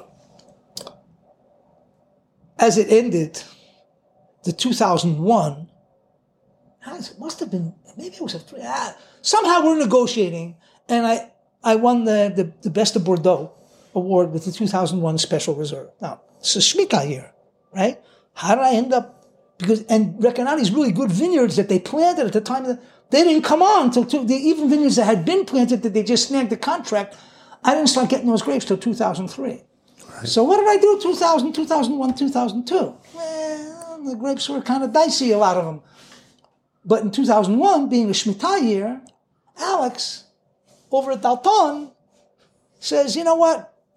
How many grapes do you want? You know, and he said, oh, we're interested about the, I think we took, it was more than 50 tons, like 100 tons from Dalton. He, he cut his production way, way down. And he said, I'll give you, you know, and this is a common way, in my experience in California, is a common way when you start to negotiate like this and somebody wants to move a lot of grapes to you. They give you a choice. They say, go look at 10 vineyard blocks pick five of them or pick, pick what you want from these groups of vineyards of what you want. So obviously they keep what they think is their very best stuff to themselves, but the next tier you get to, you get to look. And maybe I got a set of eyes that sees something in this tier that they don't see. Okay? In particular with Dalton, it was uh, north-facing slopes. Because Israel, the sun is too strong on west and south-facing slopes. So the opposite of when you're on the Moselle and the Rhine, and you want only south-facing slopes, in Israel you can get more character with north-facing slopes. Now here I'm giving away information that really should be proprietary to me, and nobody else should know this. I mean, people might figure it out for themselves, Yeah. but but and it's and it's for the style of wine that I like, which is in a more complex style. I don't want only ripe flavors. I, want other flavors. Anyway, yeah, north north facing slopes. So yeah, a lot of Benzimra, you know, 800 meter high stuff on a north facing slope, and the vines look good. And I'm like, yeah, I want this block. And this block, which we had a lot of this block, wasn't even all that block. Part of this block was pretty big block. Went and made the 2001 Recanati Special Reserve.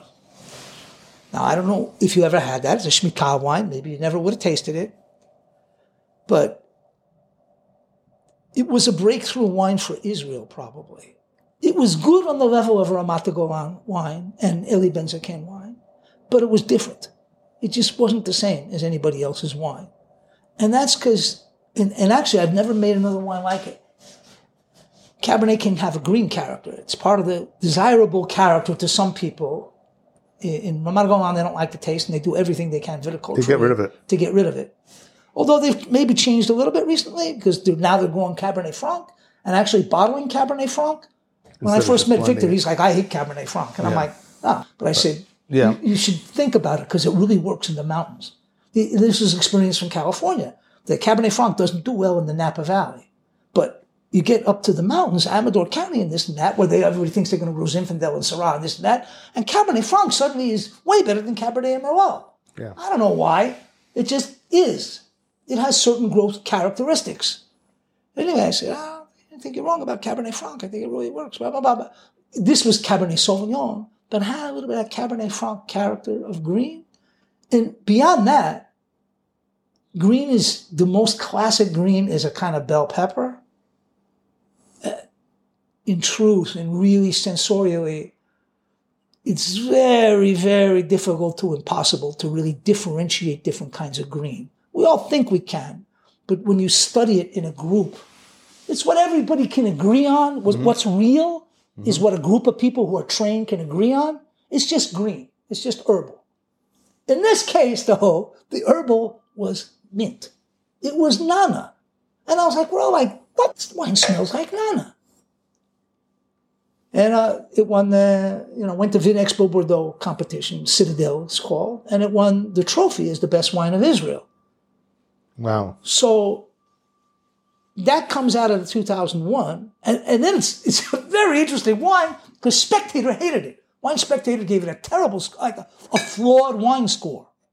And all they said was thin and acidic. Now, I, for the life of me, I've tasted with people from the Spectator. It's not like they're idiots and don't know what they're tasting. But I know enough about tasting. And uh, again, my lab work at Davis, my, my master's thesis, was partly viticultural and partly tasting. It's like split 50 50. And uh, I kind of understood immediately what happened. Because when you're really a winemaker, when you're really into the business, not just even the best of critics don't quite get this or they don't admit it to themselves or whatever, your own palate changes time to time. The same wine won't taste the same to you on night. You drink it three nights in a row, and it's very rare that it'll taste the same to you those three nights in a row because of changes in you, not because of bottle variation. Because how our palates change. Anyway, It's very subjective. what happened? What happened in this tasting that this wine got such a panning from the spectator? It was probably grouped with a bunch of Calif- uh, with a bunch of Israeli reds, and it was less ripe. It came across Yeah, as you- thin and acidic to them. Yeah. If you'd put it in a Bordeaux tasting, Right. like it was, it wasn't in a Bordeaux. It was still with Israeli wines, Right. but it was tasted by people from Bordeaux, winemakers, Right. professors, this and that in Bordeaux in the, in Vin Expo, and they're like, oh, this is a terrific wine. These other wines are are heavy and clumsy." You- you're and it's different. It's jumping It's out because it's different. It's- so in Spectator, where it was with a bunch of maybe Ramat Golan and who else from Israel that they for sure had, and it was less alcoholic, less ripe, less dark in color, more acid. For them, it was awful. But for the French, it was the best wine of Israel that that harvest. Mm-hmm. And to us all, it was like in the winery, we all knew it was terrific because it was a you just smelled it. It was like the, the mint smell was just you're like, again, it was just that's the grapes. I know. There's nothing. That's not a manipulation. That's just grapes and harvesting them at the right time. And like I said, north north facing slope, not too much sun on them, but but somewhat exposed. They weren't like it wasn't a vigorous vineyard that was that was overly leafy. Uh, it's a good. Uh, that, that was, that was, I, I I just was a little bit upset with Recanati that they didn't take the marketing opportunity, you know, because Spectator is known to have a little bit of a preference for people who use their advertising space. Yeah. So I'm like, take a quarter page ad And, and put Wine Spectator 80 points. Terrible, you know, horrible rating, you know. Vin Expo Bordeaux, best wine of Israel. You know, you decide. Try a bottle and you decide. You know, we were very reasonably priced for a high-end wine, whatever. We were, we, we were very conscious to be, we didn't try to price it at uh, El Rom or, you know, whatever the competition was at, Right. that, at that level. El Rom and what's that, Katzrin. Yeah. We didn't price it at that level. We priced it a notch down. More, it was more expensive than a Yarden, regular Yarden, but in between. It, it didn't. It didn't approach the the uh, the uh, upper level of, of their pricing. So, you want to taste anything else? you know what? I just want to taste the 20 one more time. And I want to go over with you. The, I- you the reason I brought the 19 was Yeah. now now you see a shift in the wineries. It's, it's a, a funky bottle from the 19, Yeah. but it's, it's it is a 19. It's just got two back it. labels. Uh, that was made at Ben Noon. That's my last wine at Ben Noon, and this is my first wine working with Ellie. This So- is the first one from Ellie. This is the 20. Yeah, the 20. 20 BDX. There's a slight, I don't know if you notice it, there's a slight change in the label design. Yep. See? It's a little, sh- it's, yeah, it's a little bit bigger. It's a different color foil. Yeah. Is that obvious? Yeah. We, we, we- this is the color. obvious, but this is the I color. I wanted from the beginning, Right. and they didn't have it, so I went with silver and then stayed with silver. But he finally got it in stock at the time that I needed my labels, and I'm like, that's the color I want. Right. It's it's pewter, you know, it's a darker gray, Yeah. you know, and then the idea is to make Pasco Project more of a label in itself, so I can do different Pasco projects. Here it was just one wine all the time, Pasco Project, so Pasco Project. But here, Pasco Project, and there's BDX, and, BDX there's is- others yeah. as well. Like I have a, a Marselan based one that I call Winemaker's Blend. I'm not crazy about the Winemaker's Blend name, but that's what my importer wanted. Right. And the Marselan is wonderful for Israel. It's a really It is. It's a great. it's a great grape for our climate. I mentioned that I have no hesitation about using acid to manipulate things. Marselan doesn't need it, I don't think. It's it's got naturally high acid for our climate. Anyway, I wanted to. At the same time, I'm em- em- emphasizing both the Pasco project and the BDX, making that more clear. And it's still obviously the Lewis Pasco logo is still huge and gigantic and all that. I It's okay. I No, it's great. Downgraded that. Anyway, I this one is interesting. If you want to taste of the 19, because it's my last wine with Ben Noon. And what, what- to me, what's interesting about it is I actually think it's less ready to drink than the 20 is. I think it's more hard. And I tell people that, I mean, people who buy from me privately, who, who know what they're drinking, who buy from me privately, which I have a few clients like that. Uh, you know, one guy used to write for Gourmet, and he was head of the head of the uh, uh, what's it called? Anyway, some hoity-toity uh, European group of wine tasters that uh, that has an uh, an organization that exists in Israel, and he, I became friends with him, and uh, he. He uh, he bought this and he's like, oh, well, this is really good, but it's not so ready to drink. And you got anything else? And I go, actually, I think the next vintage is more ready to drink. So I saw some of the, the next vintage, and he's like, you're right.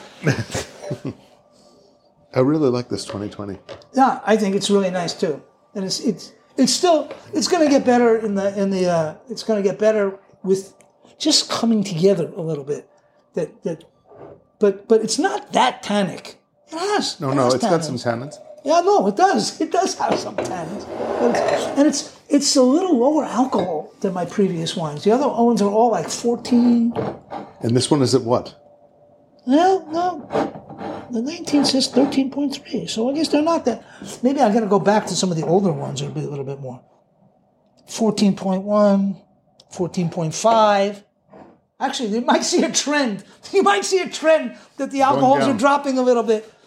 Not because I can manipulate, which I would if I could, but the, but just because I my taste That's what you want. has gone. I- I'm getting older myself, and I don't want so much high alcohol wines. We all, we all, this has the the, the the the twenty has.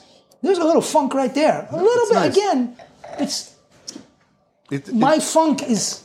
I, I I've changed people's experimental results in Davis by my ability to smell. Seriously, like I had a whole experiment laid out. He was going to prove this point. Blah blah blah. He invited me to be one of his panelists. Right. I tasted and I threw off his entire results. You know, he, he was trying to say that the level of SO2 added at the crusher doesn't influence the taste of the wine. And I was able to pick up the change from 30 parts per million of sulfur dioxide at the crusher to 50. I'm like, oh, this one's a little aldehydic. This one had more, uh, I, I didn't know what the cause was, but I picked up that it was a little aldehydic. And I did it time and time again. And he's like, how did you do that? you know, and I'm like, I'm not the greatest palate in You the world. And we used to have a, we used to have a saying. Let me see if I remember. Oh yeah, we called it the Italian tasting. The Davis tasting was your scorecard and how you rated the wines. The Italian tasting was a new rating scale. Which bottle got empty first? yeah. I believe that. And when I was at I totally Chimney Rock, that. when I was at Chimney Rock and I went to some tastings and brought wines from Chimney Rock, they often were not the top graded wine. They were middle of the pack, maybe two thirds, three quarters, never the top rated wine. But They were almost always won the Italian tasting. you know? And I used to take a, I used to take a lot of pride in that when, when I went there, when I went to Torres. My Chardonnay, it, tied for the best wine of the tasting, but the Italian tasting it easily burned the, the top wine, of, scoring wise of the tasting. They were they were opposite wines. So it was kind of funny that they ended up with the same score, but you know that can be. It's scoring is scoring. What was that? Hmm? What was that? Uh, It's like a firebox. Ah, that's Sort Ellie's. That's Ellie's homemade smoker. Okay. Oh, it's a smoker. He does remarkable. I was going to say it, it's either does- it's either a he- smoker he- he or on- it's a what you call it, of a musha, a mavushal machine. He keeps on telling me it's luck. okay. Okay, it's not. Okay. He he he he makes wonderful stuff, and we what we use is we cut up old barrels that are there. And you throw so, them in. Yeah, it's there's there's there's flavors in here that you won't see in everybody else's smoker. You know. Wow. It's it's it's uh, you know he, he also uses the standard little chips. I think there's a there's a package of them over here. This is not this is not for flavoring wine. This is chips for the smoker. Oh, smoker. for the smoker. Right. I got it. Well, you know what? They may be originally for flavoring wine, but Yeah. we use them in the smoker. They're- French oak is so cool. French oak is wonderful. I mean, American oak is good too. Right. But That's so cool. yeah, no, no. It's, and, and you, obviously he can do a lot of stuff. He's he's redesigning some of the place now to to to create a visitor center. Okay. You know, which is one of the one of the things. Again, he's rebranding the whole winery from Hakramim, which was no. I mean, not that he's going to stop making all the stuff for kiddush and this and Yeah, that. He's yeah. going to continue with the conditon, with the sweet wines and all that. But he's also doing a, a higher level now with my help. You know, that's uh, he's already started. I didn't come here and change What's the, the brand going to be? Shore Sure. Estate. Okay, sure estate. Okay. Yeah. Very cool. Very cool. Yeah, no, it's That it's it's it's it's time. He's it's, he's a little bit behind the times and catching up with what people want. But never mind. Some people pick it up later. Some people pick it up earlier. Uh, I, I find myself now when I go to festivals. A lot of people have never heard of me. Now there are guys more my age that like we wanted to meet you. You know, we know your wines from Recanati. We, even occasionally there are people who know my wines from Tishbe, who know who knew who know the change that Tishbe went through when I was there, and the and the Sde Boker. I mean, I think we had a Merlot from Sde Boker, which you know back in those days, how, how many how many Merlots went 10, 12 years, and and I thought it would from the beginning. I thought it would. It, the, the, the berries were very special in Sde Boker. It's very small, very thick skin, really different from berries from anywhere else. Ben, Benzimra, at its best, is like stag's leap. Elegant. You get elegance from up there. That's the, the 2001, the Dalton, uh, the Dalton grapes that we turned into a special reserve. You actually mentioned something really interesting um, when you were at Wellington Vineyards. I, I worked with 100 year old vines. Yeah. Field blend, of, the vineyard was a field blend. The, the, vil- the vineyard was a field blend. Mostly Zinfandel, but also Carignan, Yeah. Uh, Which was to- Bouschet, Yeah. Petite Sirah. all of the Mediterranean ones that, Yeah, yeah, that, all- that are here. all- like all- yeah, yeah, the, yeah, yeah, The yeah, only yeah. one that wasn't that was and it, and that's an incredible grape because that's so thick skinned, it like imparts incredible tannins. It, it, it, it, it's, it's not It's it's just the thick skins or only the. Th- it's actually the whole flesh is red. Yeah. you squeeze the- red juice out of out it. of it. It's It's it's, like- unbelievable it's how like Alicante really Bouschet. red. It's yeah, really you just red. you just, really just cr- we, we, we we actually made again. It was a very small part of the vineyard. yeah. But we made it. We vinified it separately, you know. So we had, if I remember exactly, we had two barrels of Alicante Bouschet, right? It never ever made it to the open market. Why?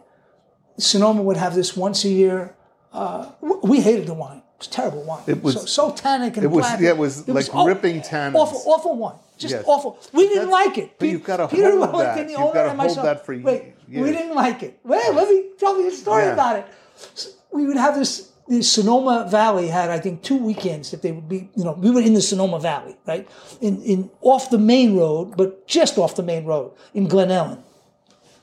We're on the way to Glen Ellen. I don't know if you know Sonoma Valley, but if you did know it, that Yeah. would be.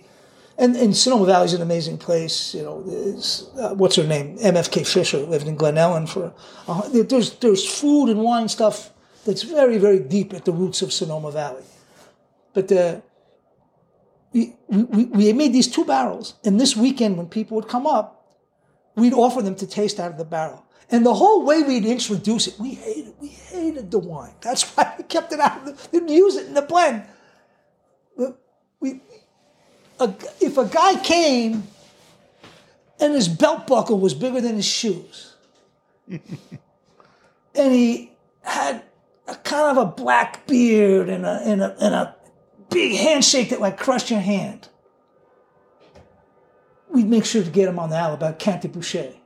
And we'd introduce it by saying, now if you want a wine that'll take the enamel off your teeth after two glasses, we'd sell, Yes, the, we'd sell the whole thing as futures. Uh, I That was it, paid want for before we ever bottled it. Right. You know? So, I, it's just, you, you, Does that ever calm down?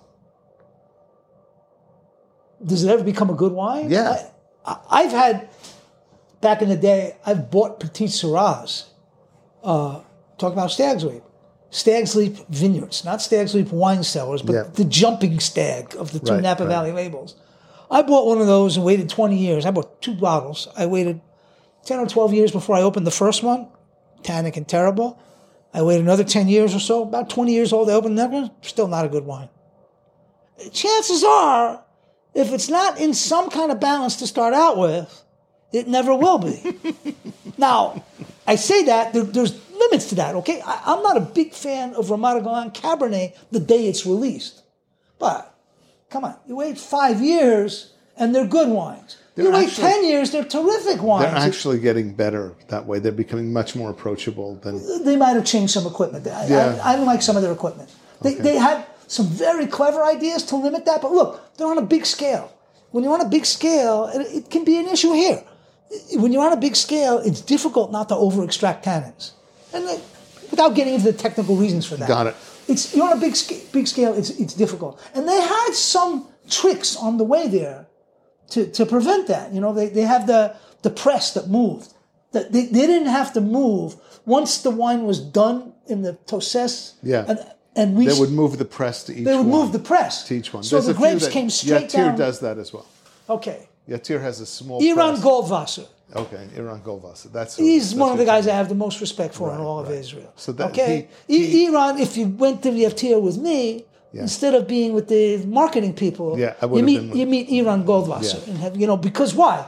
Because he wants to hear my opinion of what he's doing.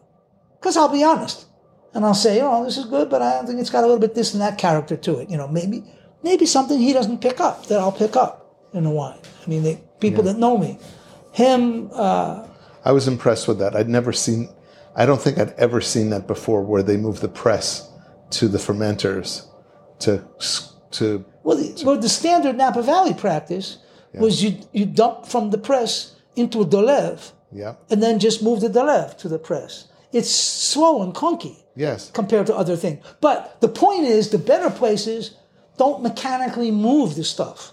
right They don't take a try to pump and suck it up. Gravity, or or like I said, in, well, in the end, if you if you dump into a dolev, you dump with gravity. You lift it in a forklift, and then you dump into the press with gravity. right. You're still No, not this is grinding. actually this is actually a small press that they move to the yeah. front of each one. Yeah, That's cool. I, that blew me away. The other thing, I, I Well, not the Golan's case. It's a big press that they move, that they move. Right? It's like on a railroad tracks. And same thing at Hare Galil. But they, it's a little bit different. Hare Galil is almost the same. It's Isn't a it the similar same kind of practice setup. of? But, but isn't it the same practicing people as um, Ramat HaGolan? well, it, it was always a different winemaker. Okay. They I mean, they have their own staff. For, Yeah. What's what, what's Yeah. their top wine? The, the, the blend. It's a, like a The. Aron is the one. The that- Aron. That, The everybody, Aron. it's not their top wine, but it's the one that they're. It's the most popular one. They make a lot of it. Yeah. Yeah. It's it, that's a very good wine for the money. But one of the things I learned was don't talk about a wine unless you have enough of it, because it just. I talked about talked it, about it and it's the gone. There's price nothing went, else No, the, oh, the price price went up. went The, the price went through the roof, and everything. So there's a couple of us who now, when we talk about wines, da, yeah, it's it's okay. It's not, nothing special. Whenever I say What that, the it means I, it's what great. the hell am I having a podcast with you for? I want the guy that, that, that, that raves about something and says it's No, too I cheap. rave about it. I rave about it. But it's but it's it's way too. It's the yeah, there's some wines that um, in my life I've, yeah, I, I missed out on because I raved about them and then all of a sudden they weren't available. So it's kind of crazy. See, but it, it, like you could have done that for Recanati and the prices didn't go up. You know, Yeah. when when we won those awards, it, I guess we could have raised prices when when we started to win those some of those awards. Like Yeah. the, the RSR, in, in, in, it won the Best Wine of Israel award in Vin Expo Bordeaux three times out of four years that I made it. Wow. Okay, so that's that's like an incredible record, and I, I'll tell you myself that that's you know, you, you need to have some luck maybe to do it. Although the last one to win was the 2005 vintage. That wasn't luck at all. I mean, that, that wine mid fermentation, I said, I'm going to win the award. This is just the best wine I've ever made. It still drinks well now. Wow. I had a bottle not so Yeah. long ago. It's it's still drinking I well. remember that wine. That was it. But but Recanati, our economic model was such that like when we made Petite Sirah Zinfandel, okay, so we're the first person to make a high quality Petite Sirah. Nobody, ah, us and maybe Asaf at the same time, but I think he was always like a year after me. well, maybe it was at the same time. Asaf and I have similar ideas maybe in, in winemaking. But uh, Cabernet Franc, for example, you know, the, the, no, nobody was making Cabernet Franc until Recanati started making really good Cabernet Franc, and then, and and I think Asaf about the same time that we both started making really good. It's 2004, and uh, I to- I told you I wanted to tell you a story. He was a spectator writer, and I was hooked up with him by Recanati's uh, American, and I give him like the whole range of of Recanati wines, and he's like really likes the Chardonnay. And, uh, and at the end, I opened up so many wines. Said, "I'm gonna maybe visit some other visits, but you know, any two any two bottles you want, you can have." And he had a special reserve there from like 2005, excellent wine.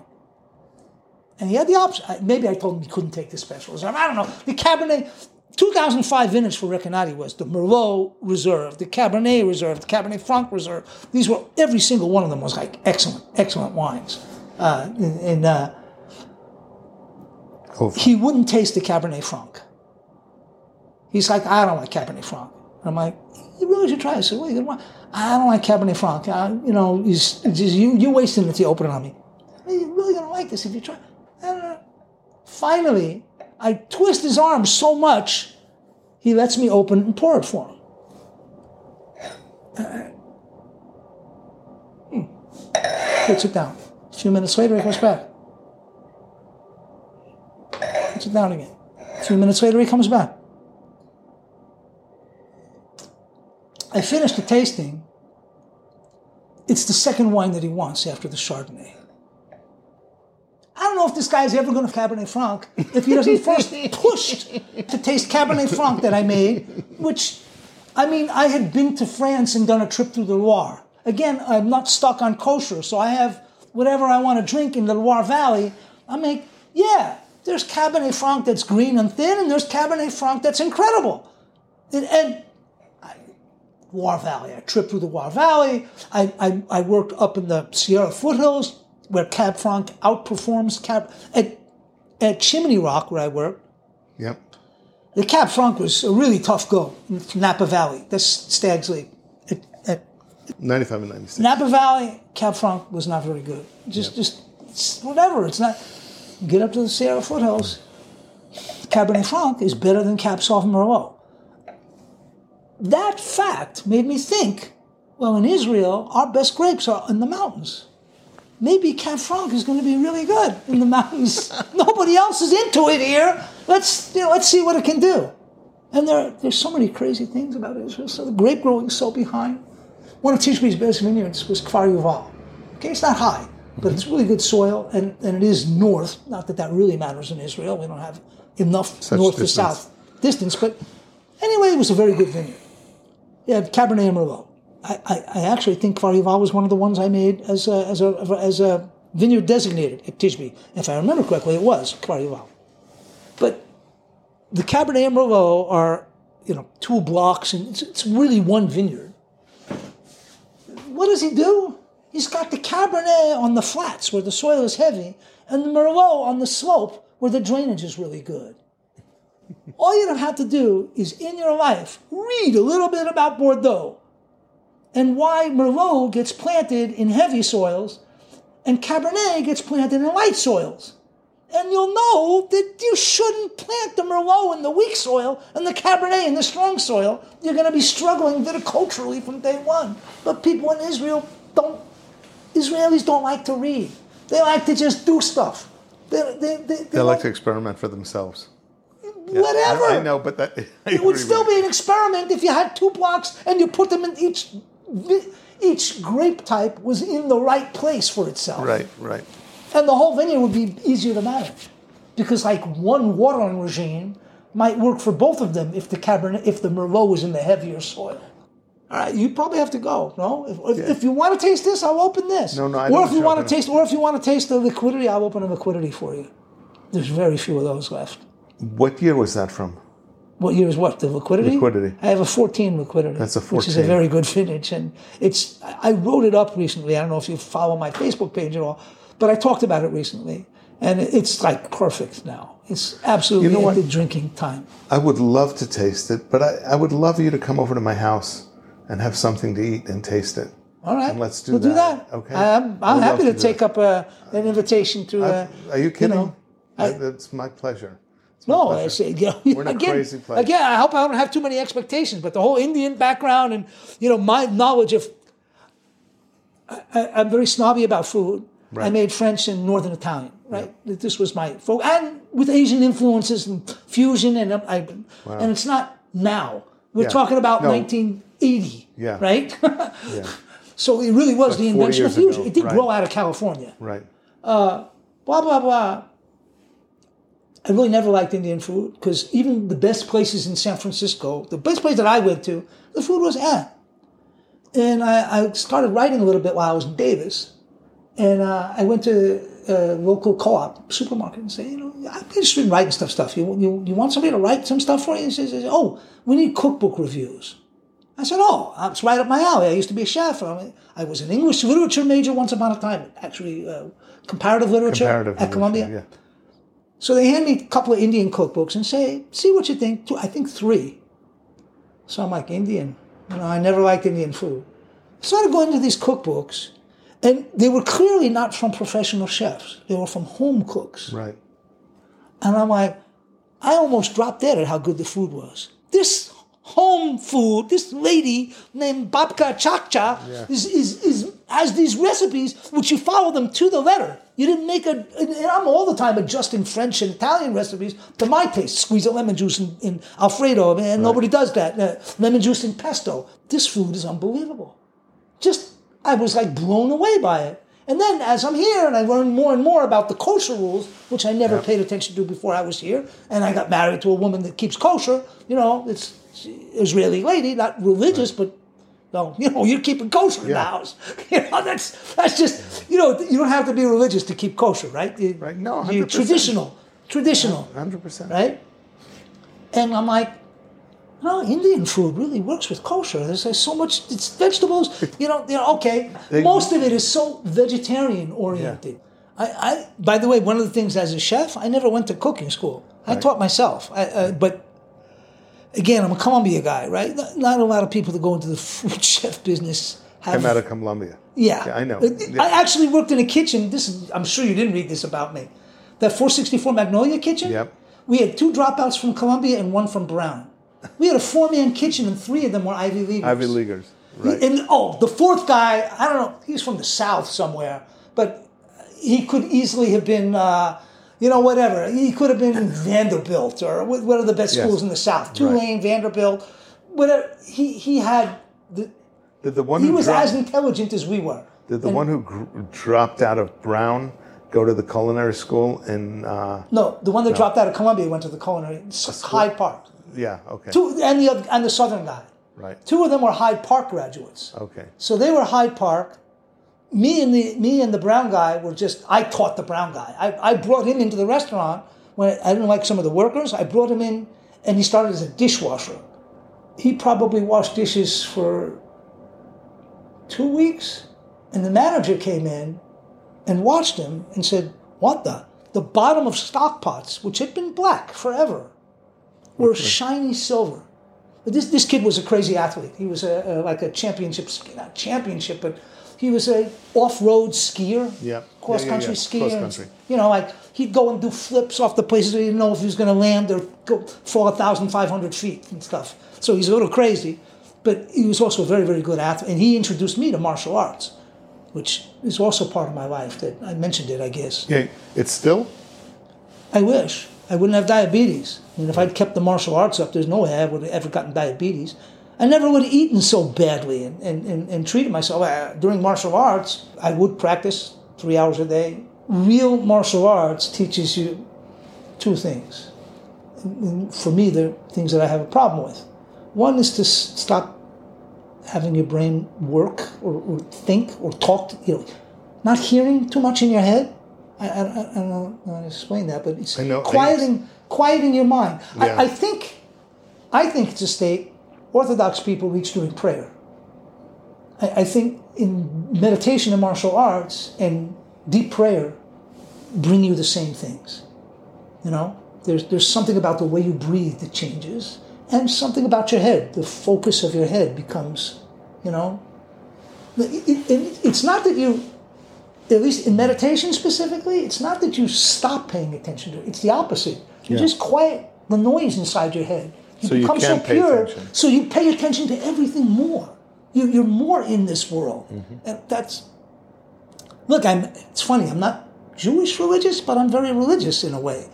I, I think Hashem, or I wouldn't call it Hashem, but I think there's a way for us to be in this world, in contact with it. I think you're right to call it Hashem. One of the hardest things in life is to build a kesher, a connection to God. Okay? It's just an incredibly difficult thing. The people who have stuff going on in their heads with regard to God that feel that they can feel God's there. They can feel his influence in what they do. They can feel his influence in, in, how he comes it's out. the feeling. yes. It's the feeling. Yes, And to 100%. reach that feeling, Yeah, you have to do things. You have to change.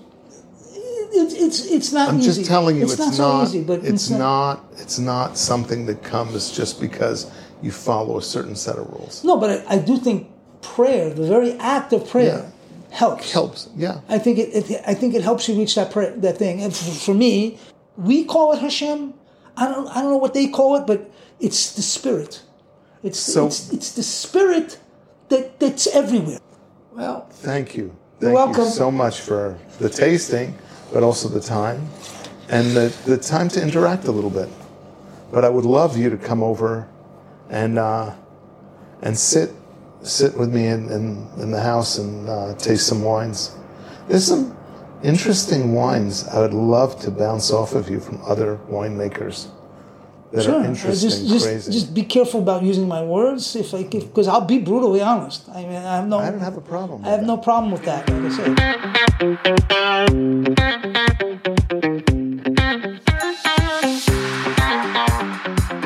This is your host, Simon Jacob of the Kosher Terroir. I have a personal request. No matter where you are or where you live, please take a moment to pray for our soldiers' safety and the safe and rapid return of our hostages. Thank you. I hope you have enjoyed this episode of the Kosher Terroir. It was exciting and informational to me as well. Lewis Pasco is a, an incredible, incredible guest.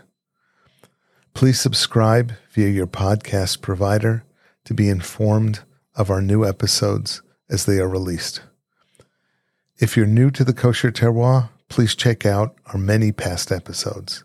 Again, thank you for listening to the Kosher Terroir.